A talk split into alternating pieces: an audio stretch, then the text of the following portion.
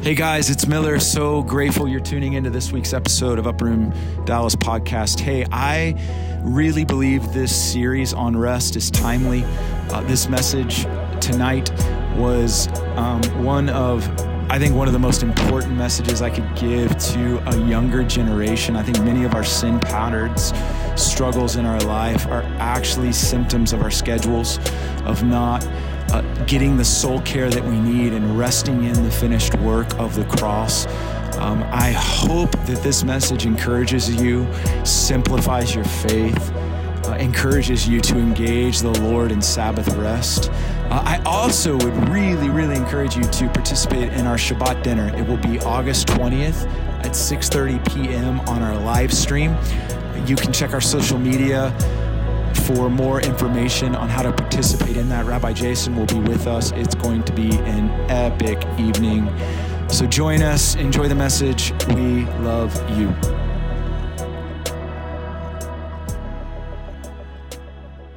Amen. Put your hand on your heart.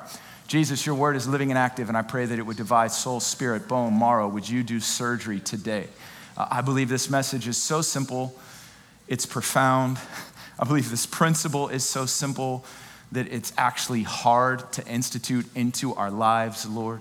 Uh, simple is not always easy, but would you, Lord, apply this simple truths to lives and would you deliver hearts? Would you deliver souls? Would you break yokes off of your people tonight? Yokes that you paid for, yokes, Lord, that we're not called to carry. Lord, yokes that the world may carry, yokes that the world may attempt to put on us, but I declare there is an anointing that breaks yokes. Lord, that souls would be restored, that minds would be restored, that bodies would be healed tonight, that depression would leave, that anxiety would bow. Lord, that self hatred would go, that anxiety, just that underlying tension in our souls, would be broken off tonight in the name of Jesus. Come and do business with your people. Come and let your zeal consume us for your temples that we are in the name of Jesus. If you're filled with the Holy Ghost and born again, say amen. amen. Hebrews chapter 4, verse 1, it says this Therefore, let us fear.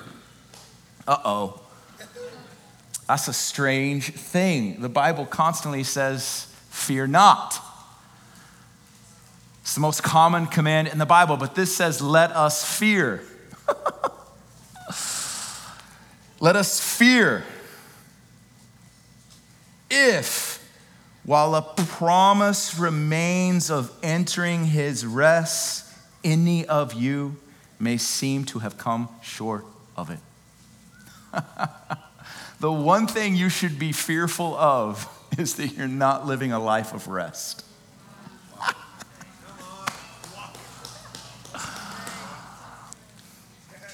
All right, you can go home now.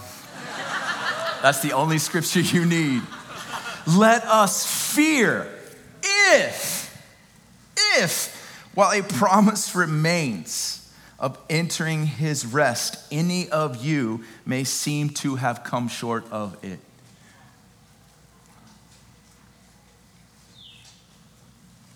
For indeed, we have had good news preached to us. Who's heard the gospel and the good news of what Christ has accomplished for you? If you haven't heard it, you're going to hear it in just a second. For indeed, we have had good news preached to us, just also as they did. And he's speaking of the Israelites leaving Egypt in the wilderness, but the good news is that there was a promised land for them, but they did not enter into that rest. Verse 2b. But the word they heard did not profit them because it was not united by faith in those who heard that good news preached to them. So, this is telling me that you can be born again and not fully entering in the rest that Christ purchased for you. Just like the Israelites wandered in the wilderness, they did not have ears to hear and unite their faith to what the Lord had spoke, and so they died falling short of the promise that God had for them. Many believers are living in that reality today. Why? It has to do with the topic of rest. It doesn't have to do with the topic of rebellion, It doesn't have to do with the topic of pornography. It doesn't have to do with the topic of alcohol, of your sexuality. It has to do with the topic of rest. And yet, all of those symptoms that we point to in our lives are oftentimes the fruit of us not fully entering into the rest that's been provided by the cross.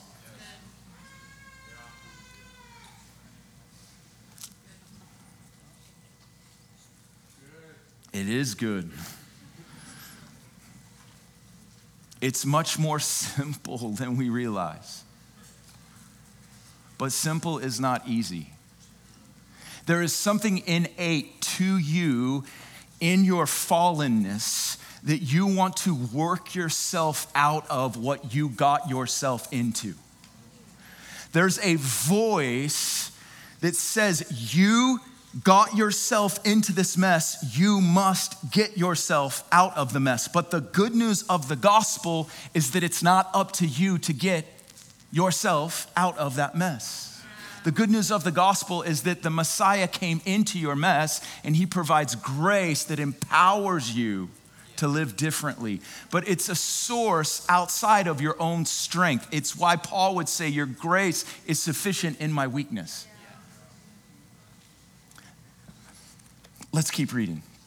Verse 3 For we who have believed enter that rest, just as he said, As I swore in my wrath, they shall not enter my rest, although his works were finished from the foundation of the world. Now he's going to use an analogy here in verse 4. He's going to talk about creation. He says, For he has said somewhere. That somewhere is Genesis 2, verses 1, 2, and 3. For he has said somewhere concerning the Sabbath day, and God rested on the seventh day from all of his works.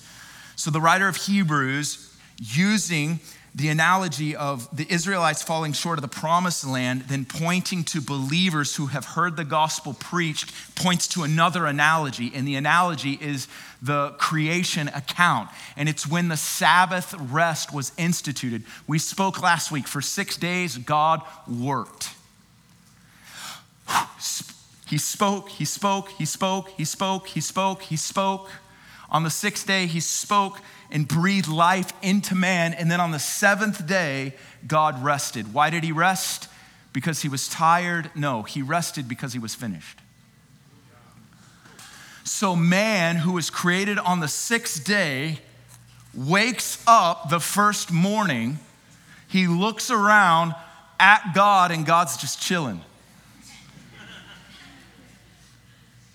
And Adam looks at God just chilling because God was not working anymore. God was at rest because his work was finished. And so Adam's first day was God's last day of work, if that makes sense. Adam was created, and his first day, he was living in the finished work of the created order. And man has been working with that creative order ever since.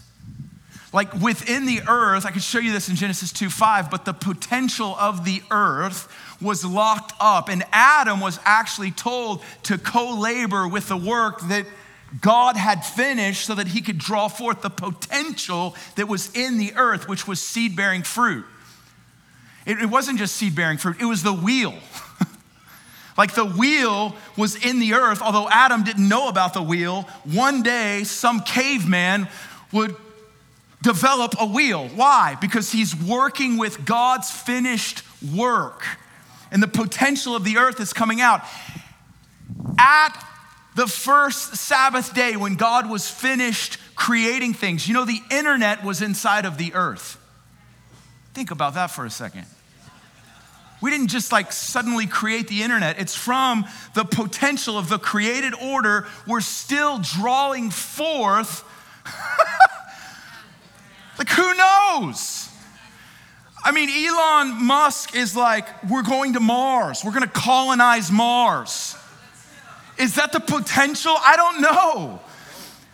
But we're sending people into orbit.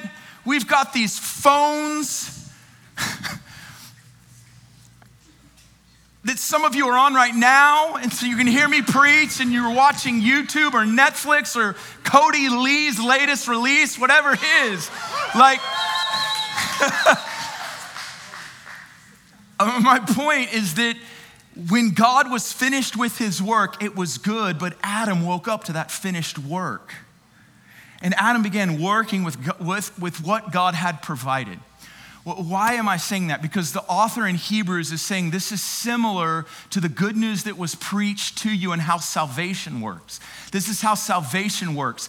John chapter 19, verse 30, Jesus takes a breath and he says the famous three words It is finished. It's the same thing God said on the seventh day. It's complete, it's done, it's finished. The work of creation, well, the work of salvation was finished when Jesus took that breath and he said, It is finished. Meaning, I fulfilled what you sent me to do. I lived a perfect life. I demonstrated the exact nature and character of who you are to mankind. I spoke what you said to speak. I went where you said to go. I presented to you a blameless, perfect offering. I endured the cross, the shame of the cross, the scourging of the cross, falsely accused, murdered by religious zealots, hanging as that offering even for them, forgiving them on the cross. And then he takes that breath and he says, It's finished. And he gives his life. What's finished? The plan of redemption. God's plan of redemption. From Adam to Abraham, to Isaac, to Jacob, to Joseph, to the nation of Israel, to David, to all the kings. This plan of redemption woven through, and here he is hanging on the cross. It's finished.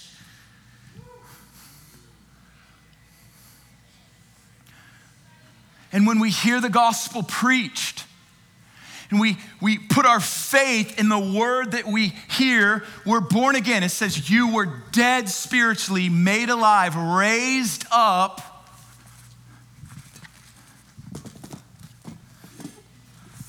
And you were seated in heavenly places in Him.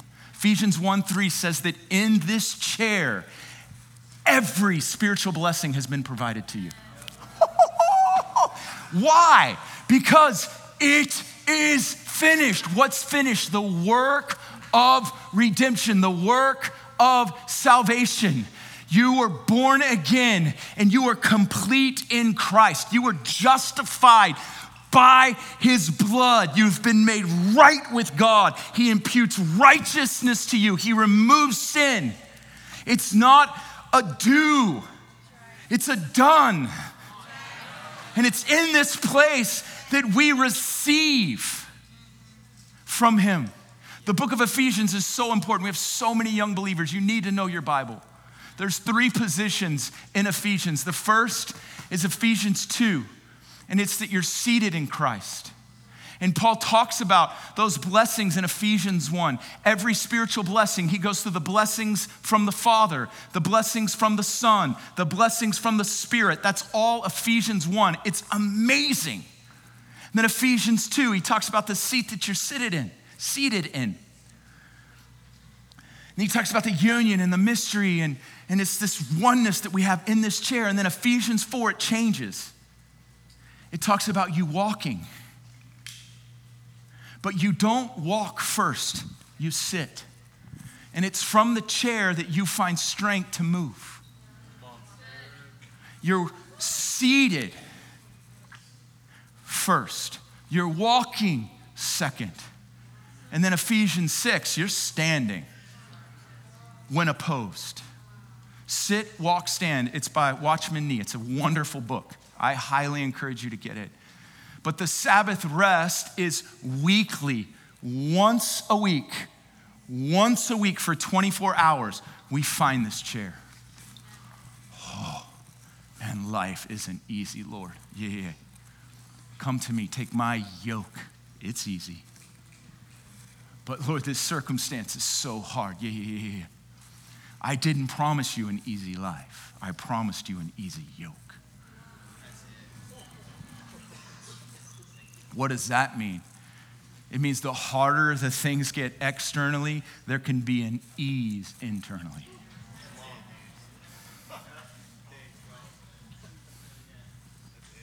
Oh, but we're so insulated internally. We got so much traffic running through us internally.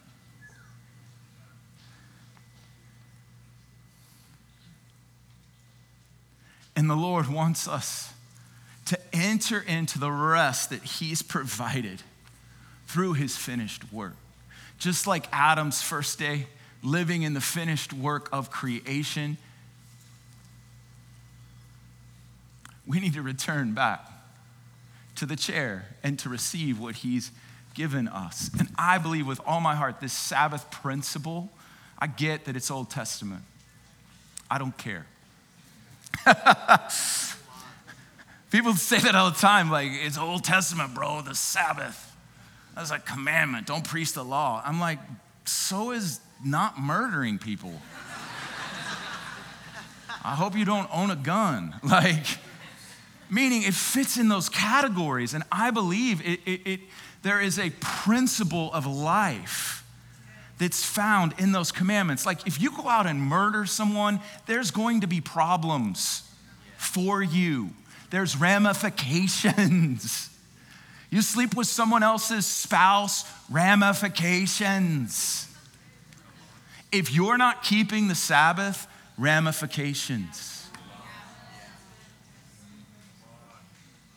And that's not law. Like, if I was, I think we do one of two things. We either like lay hold of the law, you know, and we find comfort in what we're doing, or we totally neglect and just say, I'm under grace. And there's this middle road called life. Yes. so many of us want the life that Jesus provides, but it takes a lifestyle to enter into that life. We love Jesus being the way, the truth, and the life. But most of us, we got the truth part, but we need to know the way part. Jeremiah 9, it says, I think it's Jeremiah 6, it's somewhere in early Jeremiah. It's a beautiful text, but it says, return to the ancient paths. And it's actually speaking about rest. There's an ancient way of living from Genesis chapter 2 that rest is so, so crucial from, for you. But like innate to us, rest does not come naturally. So God had to make a commandment take a day off. Like, just take a day off. Take a day off. You, take a day off. 24 hours, I'm gonna give it to you. Take it off. I don't want it. Innate to us, that's like something inside of us does not want to take that breath. And I, I, I, I told you this last week. I, I, took, I took a week off for 4th of July, and then we take another week off. And, and it was the second part of that week. It was about 10 days in. And I actually felt like I was at rest. I put my phone up. Um, I didn't check emails. I wasn't on any social media. We weren't watching a lot of television. Like it was just detox. About day 10, I felt like, oh my gosh, I feel like there's a rest in my soul. Like I'm, I'm identifying with my inner world. And all of a sudden, like I'm sitting there and I felt this, this sensation that can only be like this. It was just real subtle. This is fluttery sense of anxiety. And I was like, Lord, I feel so at peace. And he said, Yeah, you live with that underneath it all. Wow. And I repented. It was convicting, and I felt God's discipline in that moment. I don't want you to live with that. But underneath that, you put your schedule, you put your, your, you know, your, your routines and exercise and diet and relationships and your kids and but underneath it like the lord's like i really want you to let me be the foundation and i want to give you a shalom that confronts chaos that confronts disorder and I want to restore your soul. That's what he promises to do as a good shepherd. Amen? And listen, there's a lot of young faces in here, a lot of young faces, a lot of young faces. Man, if you can get this early on, if you can implement this and really tap into it, divine order. If, if I could teach my kids anything, it's divine order. Establish your life on the order of God. Yes. Honor. I won't get into all that. Maybe we need to do a series on that. But this rest portion is a major part of that. So, um,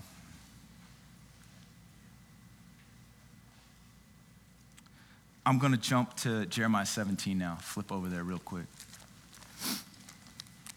In Jeremiah 17, again, I, have shared kind of the New Testament reality of the Sabbath, but this Jeremiah 17 is a pretty important text in the history of the historical account of Israel. Um, in Jeremiah 17, verse 19, uh, Jeremiah is told by the Lord to go stand in the public gate so it was, it was the main entry uh, into Jerusalem, and then he would go to all of the gates. So, verse 19, Jeremiah 17, Thus says the Lord uh, to me, Go and stand in public gate through which the kings of Judah come in and go out. So, this is a threshold in and out of the city, as well as in all the gates of Jerusalem, and say to them, Listen to the word of the Lord, kings of Judah and all Judah and all inhabitants of Jerusalem. So everyone listen up who comes in through these gates. Thus says the Lord Take heed for yourselves. Do not carry any load on the Sabbath day, or bring anything in through the gates of Jerusalem. You shall not bring a load out of your houses on the Sabbath day, nor do any work, but keep the Sabbath day holy as I commanded your forefathers. Yet they did not listen or incline their ears, but they stiffened their necks in order not to listen or take correction. But it will come about if you listen attentively to me, declares the Lord, to bring no load in through the gates of the city on the Sabbath day, but to keep the Sabbath day holy by doing no work on it. And then there will come in through the gates of this city kings and princes sitting on the throne of David. This is covenant language. They were waiting for their Messiah to come. And they knew it's like Hosanna in the highest, blessed is he who comes in the name of the Lord. They were waiting for someone to rule and reign in the lineage of David, the son of David. This is one of Jesus' descriptions. He's the root of David. He sits on the throne of David. So the messianic community is still waiting for this promise to be fulfilled. But he is saying, if you will rest, then I will bring that Messiah to you. Do I need to go there? Joseph Prince says this He says, If you're working, God's resting. But when you're resting, God's working. That's in essence what he's saying here. He's saying, if you would rest, I will work by giving you righteous rulers. Princes sitting on the throne of David, riding in chariots and on horses, they and their princes, the men of Judah and the inhabitants of Jerusalem and this city will be inhabited forever. That will happen one day. Hallelujah. Verse 26 They will come in from the cities of Judah and from the environs of Jerusalem and the land of Benjamin, from the lowland to the hill country, Negev, bringing uh, burnt offerings, sacrifices, grain offerings, incense, bringing sacrifices of thanksgiving to the house of the Lord. So, this will affect worship. This will affect the way you engage me. This will affect the way that you approach me. Verse 27 But if you do not listen to me to keep the Sabbath day holy by not carrying a load and coming in through the gates of Jerusalem on the Sabbath day, then I will kindle, kindle a fire in the gates and it will devour the palace of Jerusalem, and that fire will not be quenched. This is pretty significant ramifications for not taking a day off. Jeremiah standing, yelling. He was kind of an odd fella if you read through scripture, some of the things he had to do. And here he is once again standing at each one of the gates. And all he's asking is listen, you can enter in through this gate. You and your family can enter in through the gate, but take your load off. Stop carrying your baggage in. Leave your grain for work at home. You can't trade on this day. Stop doing commerce. Just come as you are through these gates to come and worship. Please don't stiffen your neck. Please, for 24 hours, call a timeout. For 24 hours, take off your title. Quit being an employee. Just stop. But you know what? They didn't do it. And so God committed to this principle, committed to this word. Who comes? The Babylonian Empire. They ransacked Jerusalem. They set fire to its gates. This is book of Nehemiah. It would restore it, but this is pre that. And so the Babylonian Empire would come and ransack Jerusalem. And do you know Jeremiah would prophesy in Jeremiah 29? He would prophesy how long they would be in captivity. So this is Jeremiah 17. If you push forward 12 chapters, Jeremiah is now getting to the point where he's like, captivity's coming, and you're going to be in captivity for how long? Does anyone know? Come on, let's know our Bibles, guys. 70 years. 70 years. Take notes. This is good. Study for yourself. 70 years. In fact, you know the, the Jeremiah 29 11, it's like, I know the plans I have for you plans of prosperity, plans of hope, plans of a future. You know that one? Like, we love it. Well, Jeremiah 29 10, can you put that up? It's the scripture before it. Check this out Jeremiah 29 10.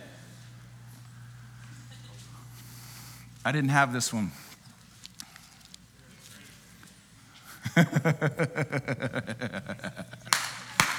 for thus says the Lord, we never, we never, we never associate, for I know the plans I have for you with 10. 11's awesome, but 10 says this when 70 years have been completed for Babylon, I will visit you and fulfill my good word to you, and I will bring you back to this place. Look at 11. You might as well go there. For I know the plans that I have for you, declares the Lord, plans of welfare and not calamity and future and a hope. Well, he's speaking that to people that are in captivity. 70 years, though, they would be in captivity. Now, I, I, I believe, I mean, I think there were a lot of strongholds in the nation of Israel. I think there was a lot going on. We can, I can point to the religious system, I can point to the family structure, I can uh, point to immorality. There's stuff laced throughout Jeremiah as to why the judgments of God came. But I think the primary reason was because of the Sabbath.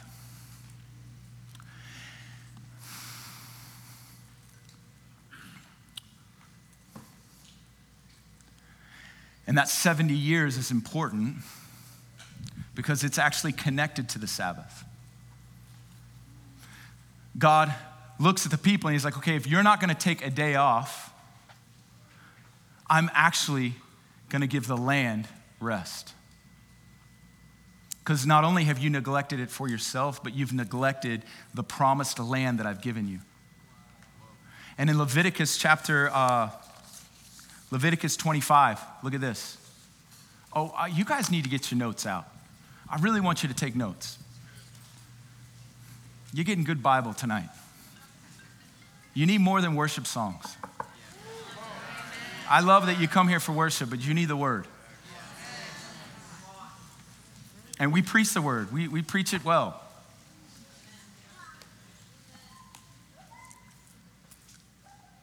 The word will liberate you.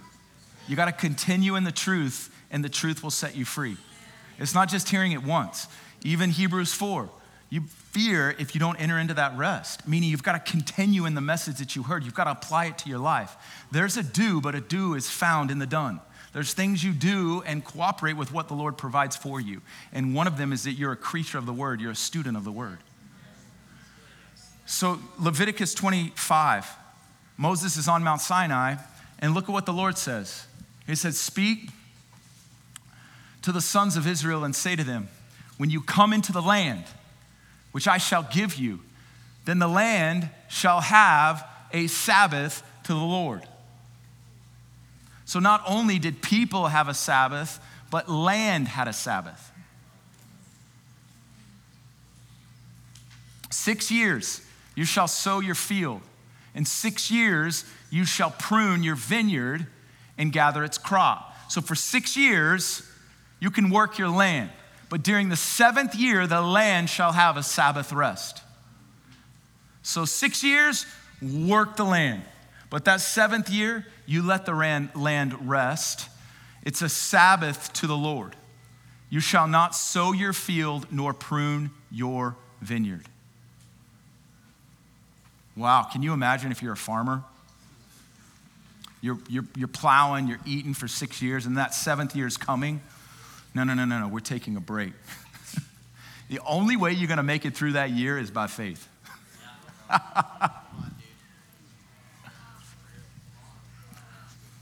so, guess what? Let's go back to the 70 years in captivity that Jeremiah 29:10 that preceded Jeremiah 29:11. 70 years is significant. Because do you know how many years the Israelites forsook Leviticus chapter 25? They forsook the Sabbath land rest for 490 years.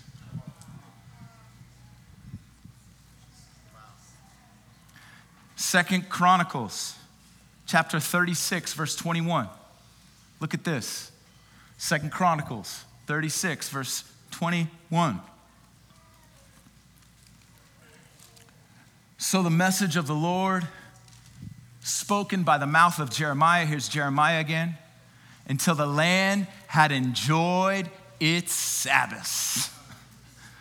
All the desolation, all the days of its desolation, it kept Sabbath until the 70 years were completed. What did God do? God said, Listen, you've neglected 70 years of rest for my land that I gave to you. So I'm removing you so that this land can get restored. God's serious about this. And guess what you're made out of? You're made out of dust.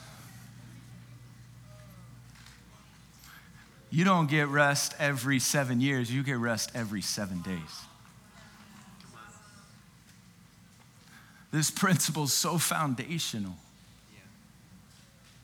God's serious about it. He was serious about it then, and I believe He's serious about it today because He wants you to have life and life abundantly. Amen. He wants to give you rest, He wants to give you shalom, He wants to give you peace, He wants to give you joy, He wants to give you true fulfillment, He wants to give you Himself.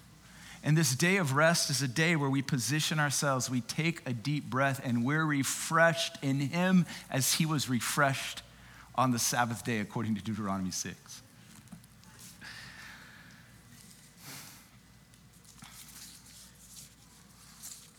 We got to be mindful of the loads that we're carrying.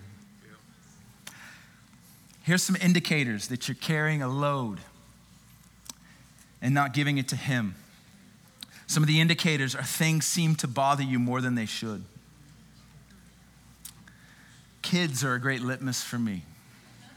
If I start snapping at my kids, I know it ain't about my kids, it's about my soul. I know traffic. If traffic, if I start manifesting and I start getting irritated in traffic, it ain't about traffic, it's about your soul. These are gauges in your life saying, check your gauges, long lines, speed limits.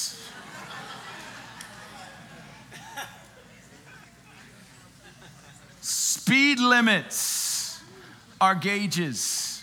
Why? Because you are in a hurry and you need to slow down. Some of you need to go five miles below the speed limit just to train your soul that it's going to be okay. You may be moving faster than me, but you should see my soul right now.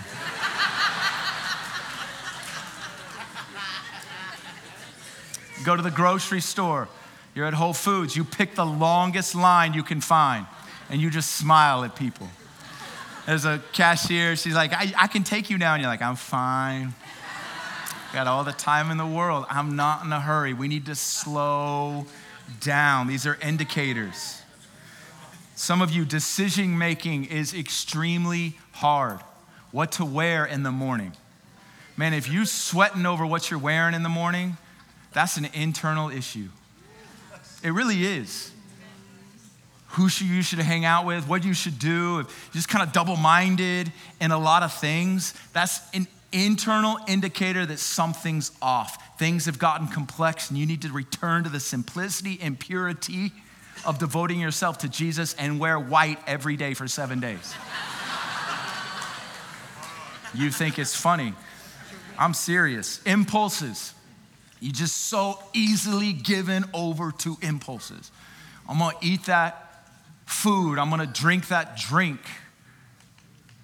I can't stay self controlled. That's an indicator something's going on in your soul. What you eat, drink, spend, crave, what you scroll upon, we'll get there. That's a whole section in my sermon coming up in about two minutes, all right? You favor short term gains that have long term costs. Short term gains that have long term costs. I.e., Moses is up on the mountain and it's taking way too long for him to come down. So, you know what I'm gonna fashion? A golden calf. Why? Short term gain, long term costs. We fasten things very quickly internally to numb us from the waiting and from the process.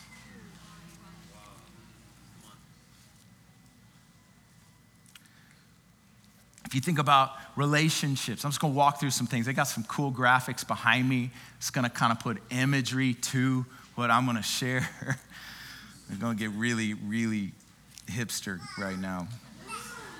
So, relationships, marriage, just start with marriage. I'll get to singles in a second, but marriage, you get in ruts, fights, familiar, unhealthy patterns.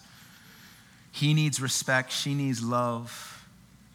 Go to counseling. You fight over money, you fight over kids, but you need rest in your marriage. Get a date night. Take time weekly to pour into one another. Kids, if you're a parent, oftentimes you feel like you're not enough. You feel like you're not good at being a parent, not a clue. They're young, they're demanding. One of the things we hear at my house all the time is mom, mom, mom, mom, mom, mom, mom. There's just not enough of you for all of them. Accusations abound. There should be more. If they can do it, why can't you? That mom can do it. Why can't you? That podcaster can do it. Why can't you? You should be more like her. You should be more like that family. And these accusations fly towards young moms, young dads. These are loads that we wake up to. Is my graphic going? There we go. This is it. All right, so we already did the marriage thing, we did the parent thing. Here's another one teenagers. Your identity, self image, choices that you make, your sexuality, your achievements, your scholastics, your future. And the Lord has a chair for you. Come and rest Come and be a son. Come and be a daughter. Come and let go and receive shalom. You're single. You're getting older. You've had your chances. No one asks you out. You're not asking anyone else out. No one pursues. You don't pursue. Maybe I should go to this community or that community or do something online. And the Lord is just saying, Come to me. Give me that load. Give me that weight. Give me that desire. Give me that burden. Lean not on your own understanding. Trust in me. Let go of the baggage. You got finances. You got bills, debt, credit cards, student loans, groceries, gas, retirement, investments, no investments, no retirement. You got all these things surrounding your financial house, and the Lord says, Come unto me, and I'll show you I'm your source. Your purpose, you don't know where you fit, you feel unfulfilled. You feel like there should be more for you in this season. You feel hidden, overlooked, unseen, not in the right place, must do more, try harder, work harder, make a way, take a risk, failed, tried that, been there, and yet the Lord says, Come to me.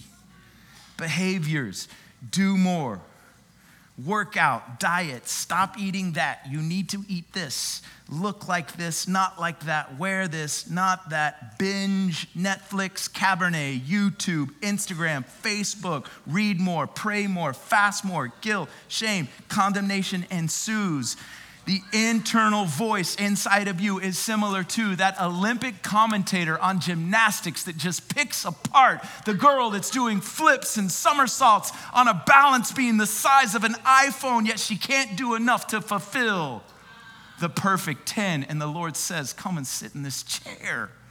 I'll give you rest from that accusation. I'll give you rest from that condemnation. You need rest. You need to hear the Lord asleep in the stern of your boat as the storm rages and he wakes up and he says, Peace, be still. I am in you. And he who is in you is greater than anything that's outside of you. You need rest.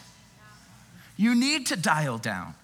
You need to hear the Lord say, Come to me, all you who are weary and heavy laden, and I will give you rest. Take my yoke upon you. Learn from me, for I am gentle and humble in heart. You will find rest for your souls, for my yoke is easy and my burden is light. Jesus, give us your rest. We mentioned Jeremiah 17. I'm almost done. Jeremiah 17. Jeremiah was standing at the gates, which are entry points for their culture. They could have been gates that led to places of commerce, places of, uh, of, of, of, of social gatherings, dinners. It was a place where society engaged society, people engaged people. And I don't know of a more clear gate to stand before than this one. I don't know of a voice like Jeremiah's in his day that needs to come to us and ours when it comes to our relationship with this thing. You don't realize how much rest this sucks from you.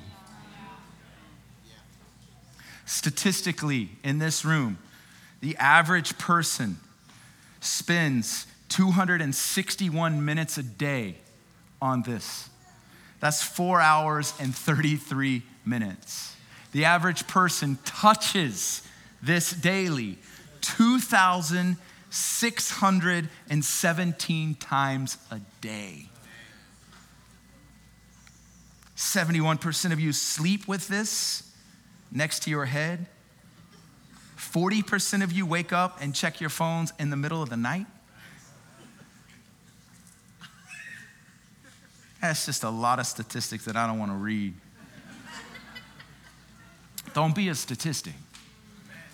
So, can I talk to you about your relationship with this just for a second? Cut us, someone said.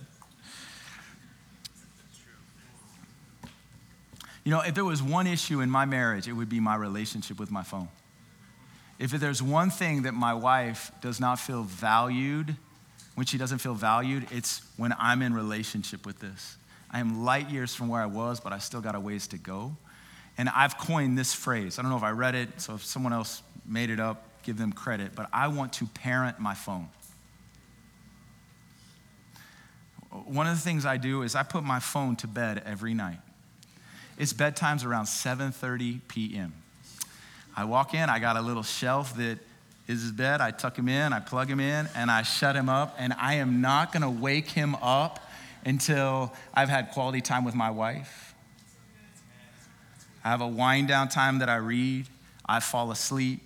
I wake up to an alarm. When an alarm goes off, I get ready. I engage the Lord.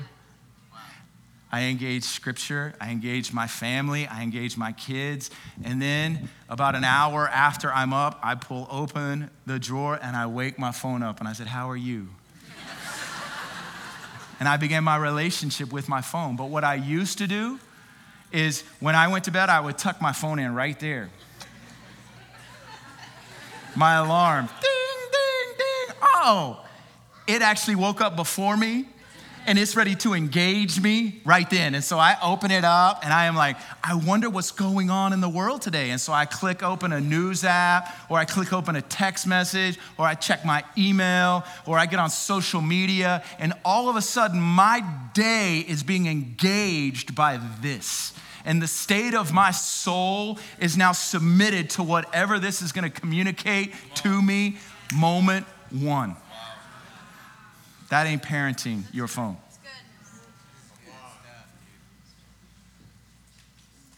You got to win your day. And one of the ways you win your day is you got to tuck your phone in at night and not wake it up until you're ready to engage it and you're proactive.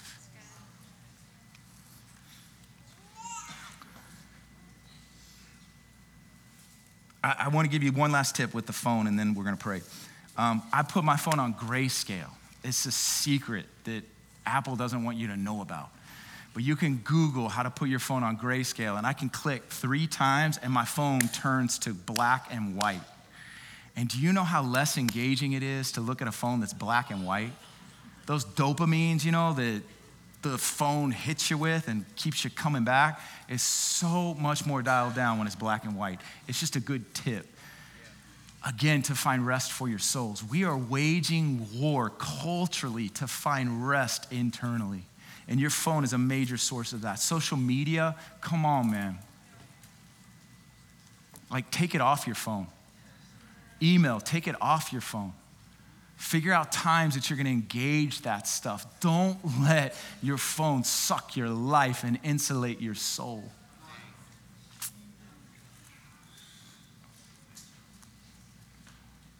All right, I'm off you on your phone. We good.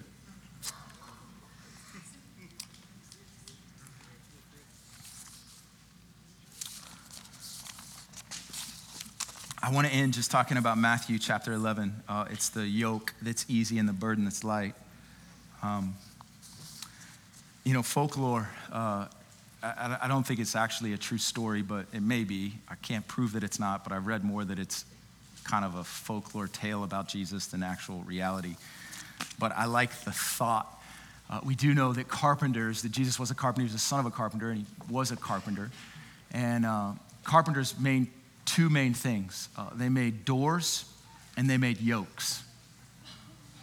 And to make a yoke, uh, back in the day, you would actually study the contours of an ox. And so a good carpenter would fasten a yoke that was perfectly made for the back of an ox. And the folklore is that there was a carpenter in Nazareth who was really, really good at crafting yokes for ox. And when you read, Come unto me, take my yoke upon you, for my yoke is easy, my burden is light. We do know this that Christ carried a yoke, which was a board on his back to Calvary. He carried your cross. But as disciples, we daily pick up our cross to follow him. And that cross is a yoke that's been uniquely designed for you, given to you by him. And a lot of times, the yoke was made for two oxen at once, they would plow together. And I can't help but thinking of Jesus carrying our cross. And as we pick up our cross daily, that He's helping us move throughout our day, facing the things that we're facing. And He says, My yoke is easy. And in that context, He says, Learn from me. Meaning, if you've heard the good news, you can grow in learning from him, for he says, My heart is gentle and humble. It's the only place in scripture where Jesus' heart is described, and it's described as humble and gentle. How do you learn the humility and gentleness of your Lord? You come to him weary and heavy laden, and you find rest for your soul. There's such an invitation. It's not don't be weary. It's not don't worry. It's bring those things to me and let me source them as only I can. And you'll find rest.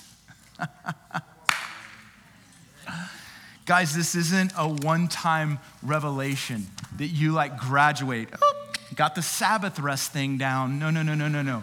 This is a continued process of sanctification. The Sabbath rest is called holy, it's sanctified, and it's something that grows inside of us the more we practice the way of Jesus, the life of Jesus, the truth of Jesus. We got to find rest. I believe with all of my heart, some of the wonky fruit in this room, the two areas specifically. One is sexuality. As I was praying about this service specifically, I saw uh, perverted desires, twisted desires, like almost a riverbank that's flooded. And it's your sexual riverbank is flooded because you have not put your soul to rest. And one of the ways you're coping with it is this internal sin. And I feel like if you will take Sabbath seriously, the Lord's going to restore your soul. And in that process of restoring your soul, He's going to restore your sexuality. I think rest and your sexuality are very connected. Think about it. A lot of times when you're stumbling and struggling in that, you should be asleep.